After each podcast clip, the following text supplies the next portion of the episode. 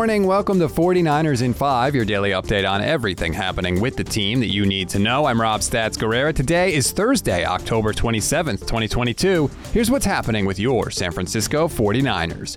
Here is your practice report. The following players did not participate on Wednesday Arik Armstead, Samson Ebukam, Dre Greenlaw with a calf, Jauan Jennings has a hamstring, Kyle Juszczyk, of course, after finger surgery, Deebo Samuel with a hamstring, and Trent Williams had a rest day. Jason Verrett was limited after he was activated off the PUP list. There's a chance he plays this week, but they really just had to do that. Otherwise, he would have sat out the entire season. And Jimmy Ward practiced in full with his broken hand. Now, to Kyle Shanahan's press conference. The questions about the offense's struggles continue to come, and yesterday Shanahan was asked how much the turnover in his coaching staff was to blame. Going through a year when you have every every single person on our offense is in a new position except our line coach, um, so I think you start out that way. Some, I mean, it's especially when you spend the whole offseason getting everyone ready um, for a plan. Um, you know what we are going to do with Trey and things like that, then you go a different direction by the first quarter of the second game. Um, so everyone's up to date on stuff, but you realize it's your first time going through stuff with people. I mean, our first time playing the Rams, I felt like it was our millionth. Um, but last time we put a game plan together, I realized, and a lot of these guys haven't gone through this with us. So you have some of that stuff, but that's stuff you go throughout the year with, and you have that with players too. On the one hand, that makes a lot of sense. There was a massive amount of coaching changes this offseason, as Kyle mentioned, pretty much everywhere on the offense. On the other hand, though, Kyle spent a lot of time this offseason telling us that the offense with Trey Lance wasn't that different from the offense with Jimmy Garoppolo. Now, he may have been trying to just keep things close to the vest for competitive reasons, but like, we watch the games. Teams are going to figure out real fast how different the offenses were. So I don't know if I'm totally buying what Kyle's trying to sell there. That kind of sounds like a bit of an excuse. More from him now. Does having Christian McCaffrey, Kyle, get the creative juices flowing when it comes to game planning against the Rams? When you have someone like Christian, it's always a lot more fun. Um, I don't see it much as creative juices versus the Rams. I mean, they we don't change much. They don't change much. We do the same thing each time. They do too.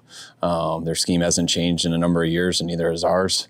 You try your hardest to get good players the ball in space, and you see what they do with it. And um, it's a pretty simple game with both of us because we know each other well, and it usually comes into a physicality game and who turns the ball over the least and who makes one more play than the others. If you're not going to change much, though, why would it be more fun to game plan this week?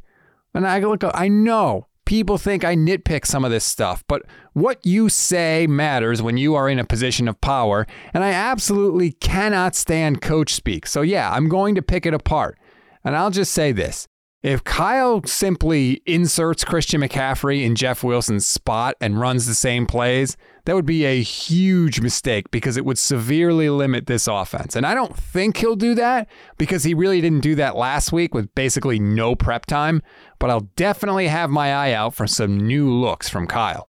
Last one, here's his response when asked how he's working to limit turnovers and penalties, which, as we all know, have killed this team this year. When it comes to turnovers, I mean, that's one thing that I always try to stay balanced. I think when you get thrown too much, I think that tends to happen. Um, I do think, you know, I think that's what happened these our last two turnovers. You know, you get in one dimensional um, when we're in those two minute drives, those last two, and one ends up with a strip on the sack, and one a ball sails over on the last play for the pick in the end zone. Um, so those are ones that you try to control. Um, the one that we had earlier just can't happen. Um, so you try to eliminate those those way, like ones that you can't help, uh, and ones that you can help, um, and then the penalties. Um, some mean, you just got to deal with. But what we don't have to deal with is lining up off sides, um, false starts, uh, those are the big ones that bother me. He is literally telling you he can't throw the ball too much or Jimmy Garoppolo will turn it over. And to me, that speaks to how little Kyle trusts his quarterback and really how little Jimmy Garoppolo has done to earn Kyle's trust. That goes both ways, but it's clearly not a good situation. As for the penalties, I really didn't like that answer. And I do agree that like some flags are inevitable, but Kyle never really explained how he's going to stop the other types of penalties. He just said he didn't like them. And there's an old expression in football you're either coaching it or you're allowing it to happen.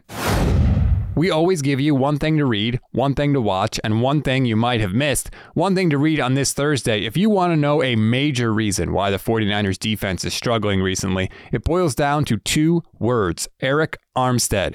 Go to NinersNation.com now and read Kyle Posey's column about why Armstead is so important to the defense. One thing to watch. Technically, this is a road game on Sunday, but we have seen the faithful fill up SoFi before.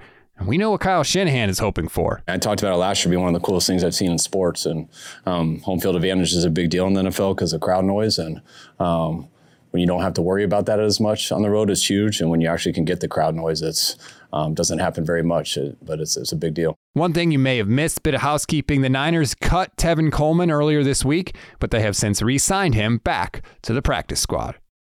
That's a wrap on today's 49ers in 5. Please rate, review, and follow the Niners Nation Podcast Network. Enjoy your Thursday, everybody. Stay tuned for the Gold Standard podcast with myself and Levin Black. We're going to be joined by a special guest, Troy Clardy, play by play man for the Pac 12 Network. He is going to be on the call for Niners Rams with Brian Baldinger this weekend. It was great to catch up with him, so definitely check that out. I'm Rob Stats Guerrera. We'll talk tomorrow.